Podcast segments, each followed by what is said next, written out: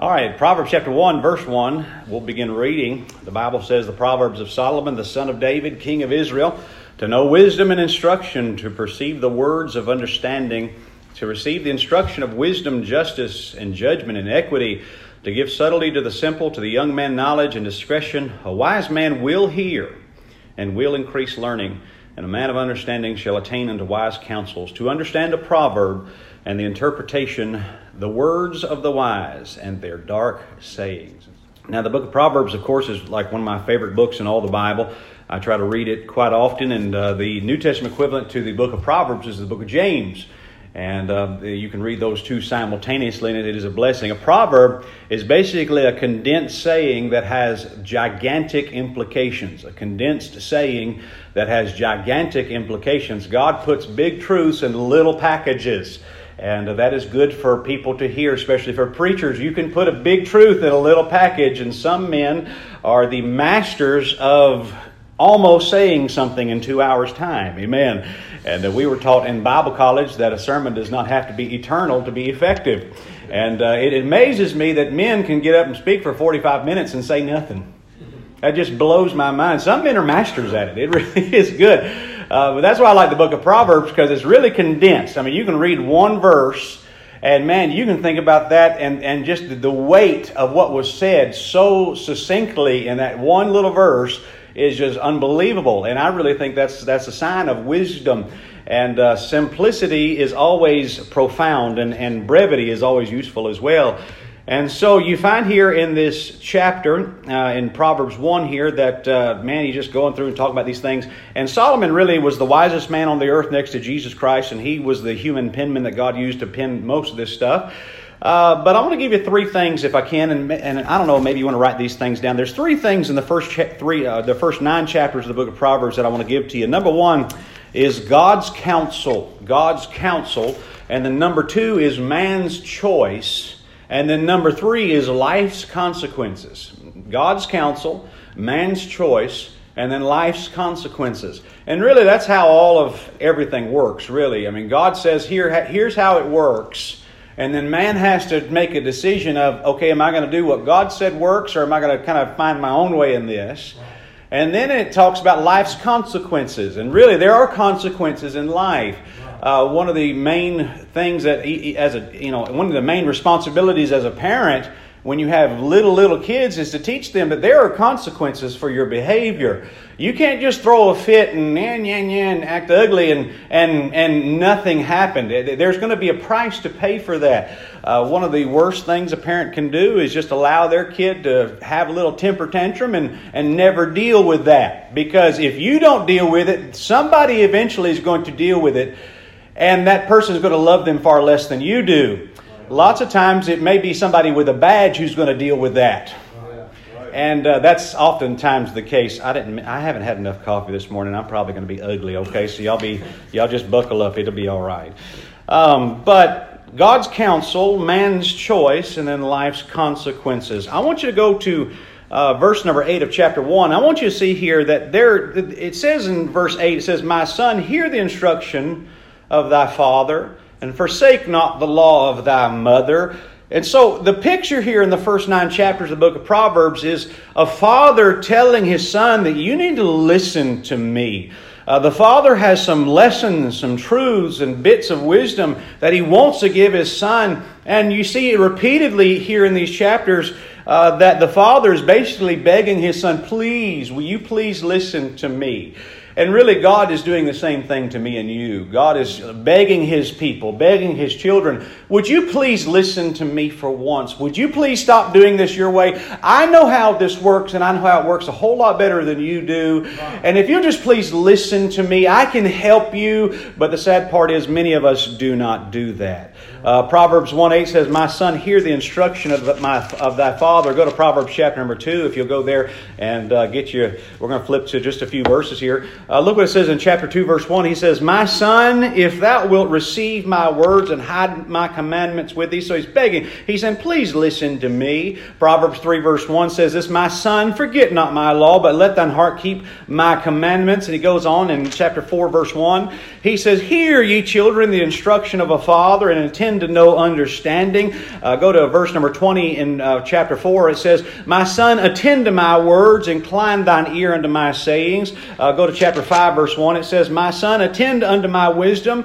and bow thine ear to understanding. Uh, go to chapter 7, and we'll just give you two more here. There's several more. But uh, chapter 7, verse 1 says, My son, keep my words and lay up my commandments with thee. And verse number 24 says this Hearken unto me now, therefore, O ye children, and attend to the words of my mouth. You know what? This is a father speaking to his son. He's saying, Please listen to me for once. Please listen to me.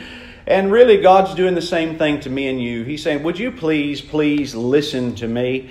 Uh, there was a story years ago that I, I had read about, and I could not find the article. I've got, I've got one article here, but I could not find this article for this. Uh, but there was a story of a man who uh, was a, a hunter in Alaska, and he chartered a Cessna flight to go out to a certain area so that he could hunt elk. And as he's on this flight going out there, uh, you know, it's just him and the pilot, and he's got all his hunting gear in the back. As he's going up there and flying out a couple hours to this hunting area, he notices that the pilot all of a sudden just passes out. And he's up there in the single, you know, single engine Cessna, and he's not flying this plane. And all of a sudden, the pilot's sitting there laying on the floor having a seizure, and he didn't know what to do. And so he grabs that radio and fumbles through it and says, Hello, hello, I need help, I need help, somebody help me. And they said, Who is this? He said, He said, I'm so and so. And they said, Well, what plane are you in? He said, I don't know what plane I'm in. We took off from I don't even know what to tell you. I don't speak this radio talk. And uh, they said, they said, Wait one, wait one. And he waited there for a minute and they said, Okay, are you the one that took off from this airport at such and such a time? He said, Yeah, that, that's me, that's me. And they said, What's wrong? He said, The pilot's out. I don't know what to do. I've never flown a plane before. I have no idea what to do. And he's up there, way up there. And they said, okay, we're going to track you on the GPS. Just wait one. Keep the plane level until we get back to you. And so he grabbed that, that, that uh, whatever. What do you call that thing? The, uh, what is that called? The yoke. Is that what it's called, really? Yes. That's, that's weird. I learned something today. See, that shows what I know about airplanes. He grabbed the yoke and he just kind of held it together and made sure that it didn't go off. And Finally, they radioed back to him and said, All right, sir, here's what we're going to do. Here's your situation. You're bearing this direction, and there is a 12,000 foot tall mountain in your direction, and you're going to have to maneuver this plane, and you're going to have to do everything I say. And if you don't listen to me, you're going to die. And he got real serious real quick. And in a sense, God's really trying to do the same thing to me and you. God's saying, you know, there's a lot of pitfalls out there in life. There's a lot of easy ways to ruin your life. And if you don't learn to listen to me, you're going to destroy everything. Right. And the sad thing is, I've seen men destroy their families because they wouldn't listen. I've seen men destroy their jobs because they wouldn't listen. I've seen people destroy their bodies because they wouldn't listen. I've seen people just I've, I've seen people really try to hurt a church because they wouldn't listen. It's devastating. And the truth is, God gives His counsel to people, and the question is, are we going to listen? Um, I just, I get, because of my YouTube channel, I get emails almost every day from people saying, hey, here's my situation, what do you think? And the truth is, I think, man, it's in some cases almost too late almost too late. You, you didn't listen all your life, and now, now you've got a long you got a long litany of things that you have reaped in your life, and really it's hard. And, and I try to give people wisdom and try to give people my take on things and try to point people to a good church. But I think I find a lot of people today they just don't listen. Um, I'm going to give you this real quick. When I was in high school football, I went from eighth grade to ninth grade, and I was 14 years old. And uh, we walked into the field house and they said, All right, we're going to have ninth grade football team practice. And I thought, All right, this is going to be good. Well, they said, Before we get started, Coach Maloof is going to come talk to us. Now, Coach Maloof was the varsity head coach, he was the top dog, he was the big guy. And uh, we were just so shocked. Coach Maloof is going to come down to us ninth graders and he's going to talk to us. I mean, this was like Nick Saban coming down talking to us. This was a big deal. Oh man, we're about to have a meeting with Coach Maloof. And so we all sat in the room and the door swung open and here he came, Coach Maloof. He was a no nonsense man. He, he dipped snuff. He was scary. He, you know, he, he, he was, he was, man, he cussed a lot. He was a real tough, mean guy. And he walked in the room and we were just all scared. And he came and he didn't sit in a chair, he just sat on a big table. And this is what he said to us. He said, I'm glad you're all here, but I want to tell you something. He said, uh, All of you boys are incredibly stupid. And I thought, man, this is not going well. and, uh, and he said this. He said, matter of fact, you boys are so stupid you're, you are stupid to a point that you actually think you know everything. And I thought, wow, this is not what I thought it would be. And he said, but if you boys will just learn to listen to us coaches and do what we say and play by our rules, then we can make great football players out of you. And I thought, okay, all right, that makes sense. I, am good with that. And the truth is, I've never forgot that story because I've met so many people, not, uh, not even ninth graders, preacher, I've met adult people that were so stupid that they actually thought they knew everything. Hmm. Is everybody all right this morning? A man who knows everything really is a man who knows nothing. Can I tell you, if you if you look at life and you think you've got to figure it all out, then you don't you haven't even begun to understand life. And that's really what God says there, okay? Is everybody all right? Let me, let me read a verse real quick before y'all get too mad at me, okay? Proverbs chapter 8, let's go there. And um, verse 32, Proverbs 8 32. God's giving his counsel here. Proverbs 8:32 the Bible says, "Now therefore hearken unto me, O ye children, for blessed are they that had kept keep my ways, hear instruction and be wise." And refuse it not. Blessed is the man that heareth me, watching daily at the gates, waiting at the post of my door. Whoso findeth me findeth life and shall obtain favor of the Lord. That's talking about wisdom. And by the way, wisdom, you can't get that from a book. The only way you get wisdom is you get it from God. You get it from walking with God. You get it from implementing God's ways into your life. That's how you get wisdom. You don't get that from education. I've met a lot of educated people that were fools. And you see them on TV all the time. Their names are Bill Nye. There's another one. He's uh, he's a big scientist. He's a black fella, and he he mocks the Bible constantly. He's a big name in evolution science. You know, he he may have a bunch. He may have so many degrees on the wall that he's a thermometer, but he's a big fool. Is what he is. That's exactly right. Amen. Did you know that um, businesses will actually hire people to come in and find fault. They're called consultants. And what they do is they say, "Come on in, I want you to come." And here's everything. Here's our operation. Here's what. Here's the books. Here's how we do. it. Tell me what I'm doing wrong. Businesses do that, but Christians don't. Christians don't go to a pastor or to godly counsel and say, "Tell me, what do you think of this? What, I, what am I doing wrong here?" They don't do that because you know why? Because we're proud. And the reason we don't do that is because we don't have wisdom. I believe that seeking counsel is a sign of wisdom. It's not a sign of weakness, it's a sign of wisdom. You don't have it all figured out. And neither do I. And that's why I have to consult others for that. So that's God's counsel. I'm going to go on to the next point because some of you getting nervous this morning. Amen. God's counsel. But let me say, number two, there's man's choices. Man's choices. What I find here in this in several of these chapters, if you go back to chapter one real fast, is that God says to his people, He says, Look, I've got something for you. I've got wisdom for you. I've got instruction for you. And man has to make a choice to receive that instruction or to reject that instruction. I want to say this real fast that um, basically there's two personifications here in the first nine chapters of the book of Proverbs. Number one, there's two ways that a man can go. And really, I see in the first nine chapters that there's two women there's the virtuous woman, and then there's the wicked woman. There's the way there's the way of the wicked, and then there's the way of the righteous. And then also it says talks about the woman of wisdom. There's a woman of wisdom, and then it says there's a woman of whoredoms in the first nine chapters. Now let's go to the two ways of life. Uh, chapter one, verse fifteen. Um, let's go. Let's go verse. Uh, let's just let's see here. Let's go to chapter two. Let's go there for the way of the wicked, the ways of life.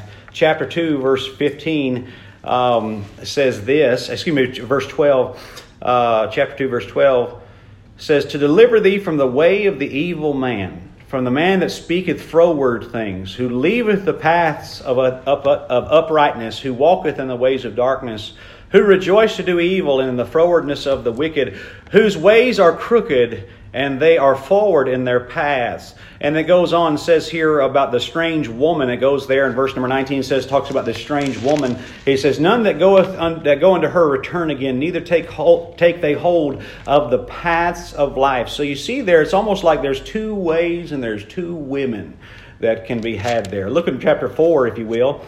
Um, and let's start here in verse number 14. Man has a choice about the way that he has to go in life. Verse 14 says this Enter not into the path of the wicked, and go not into the way of evil men. Avoid it, pass not by it, turn from it, and pass away. For they sleep not except they have done mischief, and their sleep is taken away, unless they cause some to fall. For they eat the bread of wickedness and drink the wine of violence. That's the path of the wicked. It's a miserable existence. And many of you know people that are on that path. You know people who you work with people that are on that path. They find joy in destruction. They find joy in sin. They find pleasure in causing trouble. And you know people like that, and so do I. That's the path of the wicked. Look in verse number 18. There is the path of the just and the righteous, though. It says in verse number 18, But the path of the just is as the shining light that shineth more and more unto the perfect day. You know, here's the thing that there's two paths, and this is what God says about the two paths. The path of the wicked starts out fun, and then the longer you get on it, the less and less and less fun that it is. I've met people in jail. I've done a little bit of jail ministry. I do enjoy jail ministry, and I enjoy that because I like talking to crazy people. I feel comfortable around them. Uh, but, you know, they, they generally tell you the same story. Yeah. Yeah. They all say, I never would have thought it'd end up like this. It just started out with this little thing, and and that turn to that, turn to that, turn to that, turn to that, and then they'll sit in jail and they'll tell you it's not fun anymore. And because it starts out fun, and after a while it gets worse and worse and worse, and it even gets to the point where a lot of people say, "I don't even want to live anymore." But the path of the just is as a shining light and sometimes when you first get started in the Christian life, you'll have some opposition. You'll have family say, No, you're going crazy. You've got religion. That's, that's insane. You're nutty. What are you doing? Going to church three times a week? And you'll have some, some struggles with that. But as time goes on, it gets better and better and better and better and better to the point now where it's like, man, Hallelujah. All this in heaven too. Amen. And, uh, you know, I look at people on TV, the movie stars and the rap stars, and they got all the all the cars and houses and stuff, and I think, ah, you ain't got nothing. Right. You know why? Because you on the path of the wicked, yeah. and eventually those people yeah. get miserable. So there's two paths that a man can take. And then also, I see here that there's, in a sense, the, the there's two women here there's the woman of wisdom, and then there's the woman of whoredoms. And it personifies wisdom as a woman. Go to chapter 1, verse 20. I want you to see this. Wisdom is personified as a beautiful woman. And look at this, and I want you to notice all the pronouns in these verses. It says, uh, chapter 1, verse 20, woman, uh, wisdom crieth without, she. Do you notice that she? It's a woman. She uttereth her voice in the street. She crieth in the chief place of concourse and the openings of the gates in the city. She uttereth her words, saying, How long, ye simple ones, will ye love simplicity, and the scorners delight in their scorning, and the fools hate knowledge? Uh, turn you at my reproof. Behold, I will pour out my spirit unto you. I will make known my words unto you, because I have called and you refused. And, and it goes on there. Let's go on to uh, chapter 3, if you will. Chapter 3, verse 15 talks about this, this woman of wisdom. This woman of wisdom. It says there in, uh, look in verse number 15, for she, that's, that's wisdom, she is more precious than rubies. Let me ask you a question. What would be what's more important? The money or the wisdom how to get the money? What's more important? Is, is, is I mean, you look at these NFL players coming out of these ghettos. And then they, they, they pour $15 million on them and they, just, they, they squander it. They don't even know what to do with it. They've never even seen that kind of money in their life.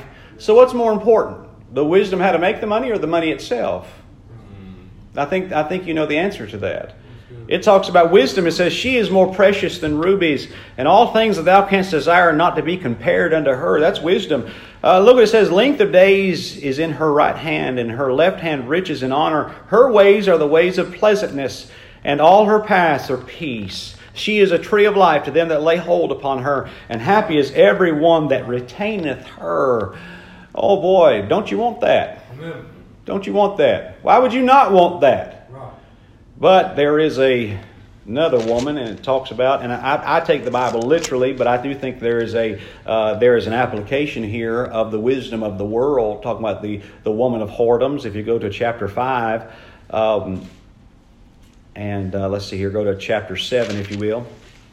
Talks about this ugly, ugly, ugly situation with this this woman of whoredoms, and it talks about uh, let's see here verse number six of chapter seven. For at the window of my house I looked through my casement, and behold, and beheld among the simple ones I discerned among the youths a young man void of understanding, passing through the street near her corner. That's the woman of whoredoms. That, if I could put it to you this way, that's the wisdom of the world. That's the wisdom that says you need to live together before you get married. That's the, that's the wisdom that says you don't need to go to church. You don't need to tithe. You could, you could put all that money in a 401k and make a lot of money. You don't need to do all that. That's the wisdom of the world, this whorish woman here. Look what it says in verse number 8 passing through the street near her corner and she and he went the way to her house in the twilight and the evening in the black and the dark night and there met him a woman with the entire of a harlot and the subtlety of heart and let me just say this literally real quick because I'm a I'm a legalist pharisaical fundamental Baptist but let me just say that you can tell a lot about a woman by the way she dresses. Absolutely. I just want to throw that out there for free. Amen. And I'll be on the road in a couple weeks. You can get over it. Amen. So but it goes there, and look what it says unto, about the last uh, thing about this, this woman. Um, verse number 22 about the, this woman here. He goeth after her straightway as an ox goeth to the slaughter, or as a fool to the correction of the stocks, till a dart strike through his liver, as a bird hasteth to the snare, and knoweth not that it is for his life. You ever seen somebody get into something and you say, that's not going to end well. You ever seen people go down that path in life? I see people in church pews do that. Right. And you say, oh, I don't know about that. That's, it's, it's like you're watching a car wreck in slow motion. And you know what's about to happen, and you know it's coming. And the funny thing is, everybody knows it except them. And you can tell them, no, you don't want to do that. And they say, Nope, I'm good. No, I don't know. We're not going to talk about that. No, nope, I, no, I, no. And you say, No, listen, I'm telling you that's not going to. And they, Nope, I know what I'm doing. What do you do with people like that? What do you do? What, what, what am I supposed to do to you? What am I supposed to tell you? You won't listen. You don't listen. You, you've chosen the wisdom of the world, and you're going like an ox to the slaughter. And the truth is, some, some of these people, the sad part of it is, is that they take their children with them. Yeah.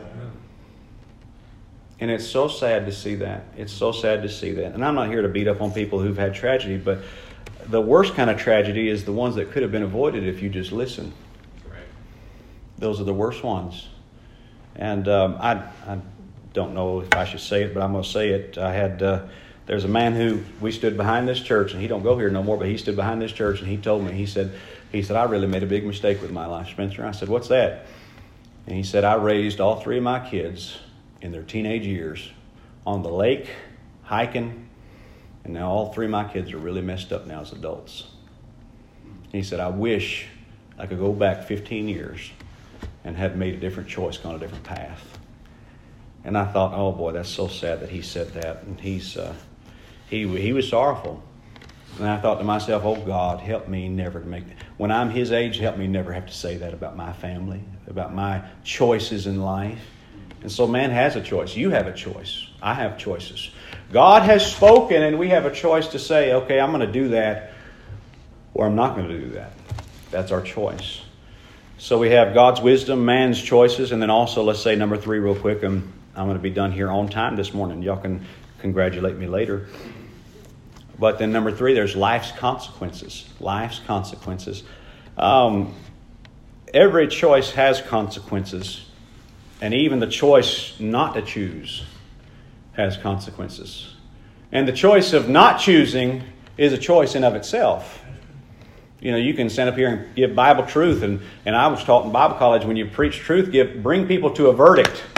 You know, don't just get up and do an exposition on the second toe of the left foot of the beast of Daniel 9 and just leave it at that. I mean, you, they need that, but they need to be brought to a verdict. Choose to obey or choose to disobey. That's what all sermons should do to people. And the truth is, a lot of people say, well, I'm going to obey later. And then later never comes. And that's the problem. I want you to see this real quick. Okay, go to chapter number one real quick. We've, we've kind of hop, skipped, and jumped through this, but we talked about God's wisdom, man's choice, uh, excuse me, God's, God's counsel, man's choice, and life's consequences. I want you to see this, and we, we read just a little bit earlier, but verse number 20, verse 23, talks about the woman of wisdom. And if you'll just listen to me, please listen to me. And look what it says in verse 24. It says, Because I have called, this is wisdom speaking, because I've called and you refused. I stretched out my hand, but no man regarded.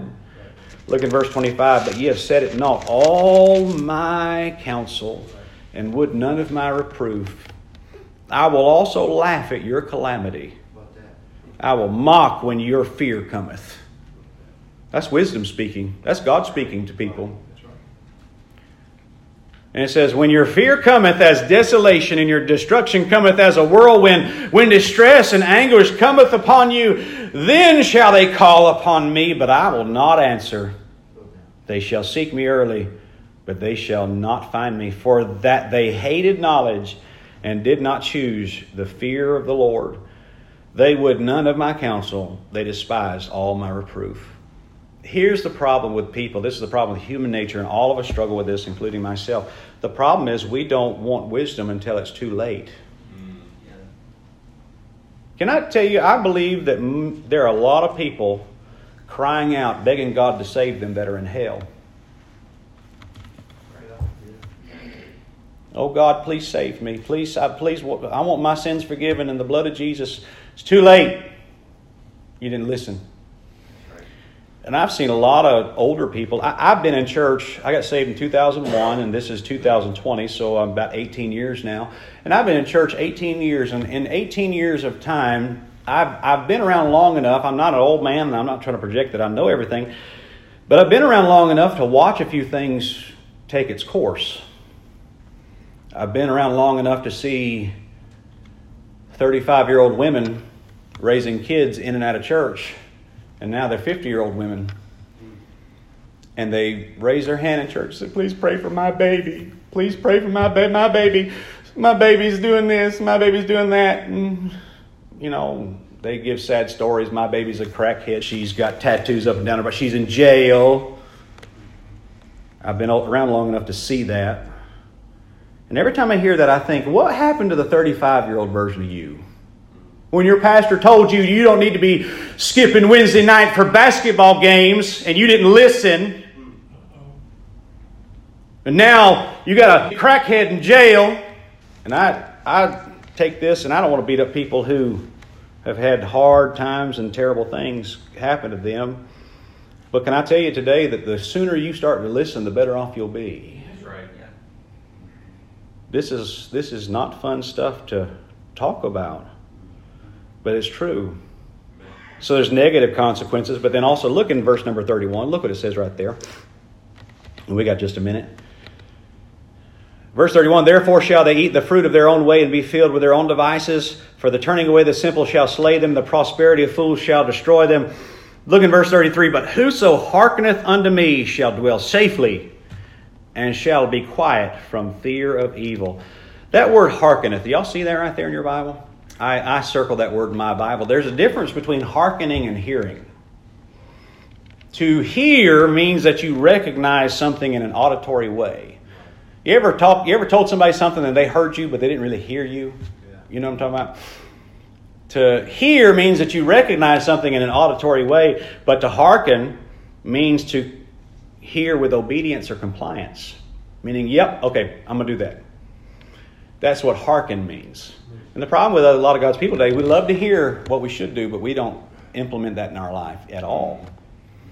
And that's the problem with many. That's why I see I see a lot of preachers banging their head against the wall trying to deal with a bunch of people who want to hear something from the Bible but have no intention of ever implementing that into their life. And then they they reap a I mean they sow a field of sin and then they beg for crop failure. And that's not how this works.